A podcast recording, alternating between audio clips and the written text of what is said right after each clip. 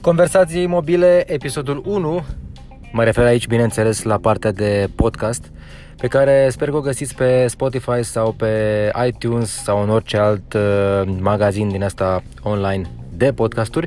Eu sunt Sorin Drache și voi fi gazda ta pentru uh, următoarele minute în care vom uh, discuta despre noile lansări de smartphones din luna octombrie 2018 pentru că avem uh, o lună pe care americanii o numesc Techtober Asta din cauza faptului că sunt foarte multe device-uri care se lansează în perioada asta a anului.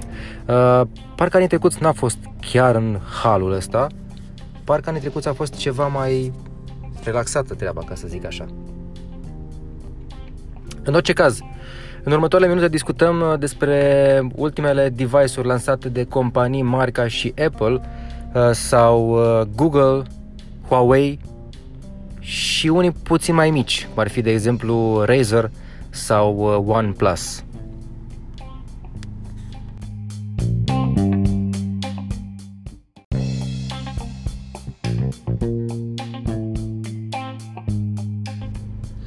Și hai să vorbim foarte pe scurt despre noul iPhone 10R uh, care se lansează luna asta în octombrie. Uh, este un uh, telefon pe care foarte multă lume îl așteaptă pentru că are multe dintre lucrurile pe care le are fratele mai mare, adică iPhone 10s și în varianta 10s Max, însă la un preț mult mai digerabil. Sunt la volan și discut cu voi. Sper să reușesc să fac două lucruri în același timp. Dacă mm, nu e chiar cea mai fericită calitatea sunetului, o să vă rog să mă iertați pentru chestia asta, dar uh, fiind prima oară când fac un podcast, uh, sper să fiți îngăduitori cu mine. iPhone 10R uh, este un telefon care are și bune și rele. La partea de bune o să trec procesorul, adică Apple Bionic A12, care este și pe mm, flagship-urile celor de la Apple, pe 10S și 10S Max, un procesor pe care deja am apucat să-l testez pe telefonul care este daily driverul meu, adică iPhone 10S. Un procesor care lucrează pe 7 nanometri, uh, primul din industrie care a venit cu această tehnologie. Pe lângă treaba asta, noul iPhone 10R, care este un fel de telefon buget, deși va porni în România undeva de la 4000 de lei, nu prea poți să spui despre un uh, telefon că este de buget la banii ăștia, dar în fine, sunt ferm convins că se va vinde foarte, foarte bine. Sunt ferm convins că uh, va deține topul vânzărilor celor de la Apple pentru perioada de Crăciun, pentru că de fapt lansările astea se fac toamna ca noi consumatorii să apucăm să digerăm și să consumăm în uh, perioada noiembrie-decembrie. Este vorba despre cadouri, evident. Și dacă ai fost inspirat și ți-ai făcut un abonament la operatorul de telefonie mobilă în perioada asta, ei bine, s-ar putea să ai noroc și să-ți expire abonamentul fix acum și să poți să-l renoiești uh, cumpărând un telefon la un preț mai bun decât l-ai lua la liber, ca să zic așa iPhone 10R va fi, după cum spuneam, un hit cu siguranță, chiar dacă la partea de specificații stă mai prost decât multe, multe alte telefoane de pe piață la momentul de față. Și uh, spuneam la începutul podcastului că vom discuta și despre alte device-uri. Ei bine, cei de la Google tocmai au lansat uh, noul lor flagship pe partea de hardware și anume Google Pixel 3. Dacă încă n-ai văzut despre ce e vorba, este o îmbunătățire a telefonului de anul trecut, Google Pixel 2 și 2 uh, XL, care sunt niște telefoane bazate pe Android.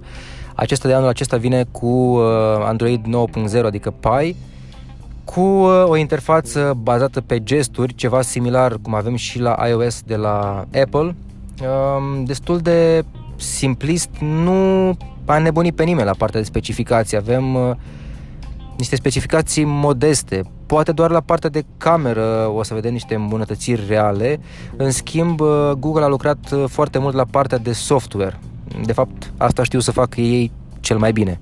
Însă nu știu cât de bine va fi primit în România acest telefon, mai ales uh, și din cauza faptului că el nu va fi adus oficial ca să zic așa. Adică da, o să-l găsiți pe Quick Mobile și pe alte site-uri din astea mai gri, Și un alt uh, telefon care a fost lansat uh, de curând uh, este, bineînțeles, Razer Phone 2, o șlefuire, o îmbunătățire a modelului de anul trecut. Este un telefon destinat gamerilor. La fel, nu cred că va fi adus oficial în România, dar se va găsi pe site-urile pe care le-am amintit ceva mai devreme. Nu știu ce să zic, are un ecran bun și la partea de sunet stă foarte bine. În rest, sincer, nu văd neapărat de ce ai uh, cumpăra un astfel de telefon.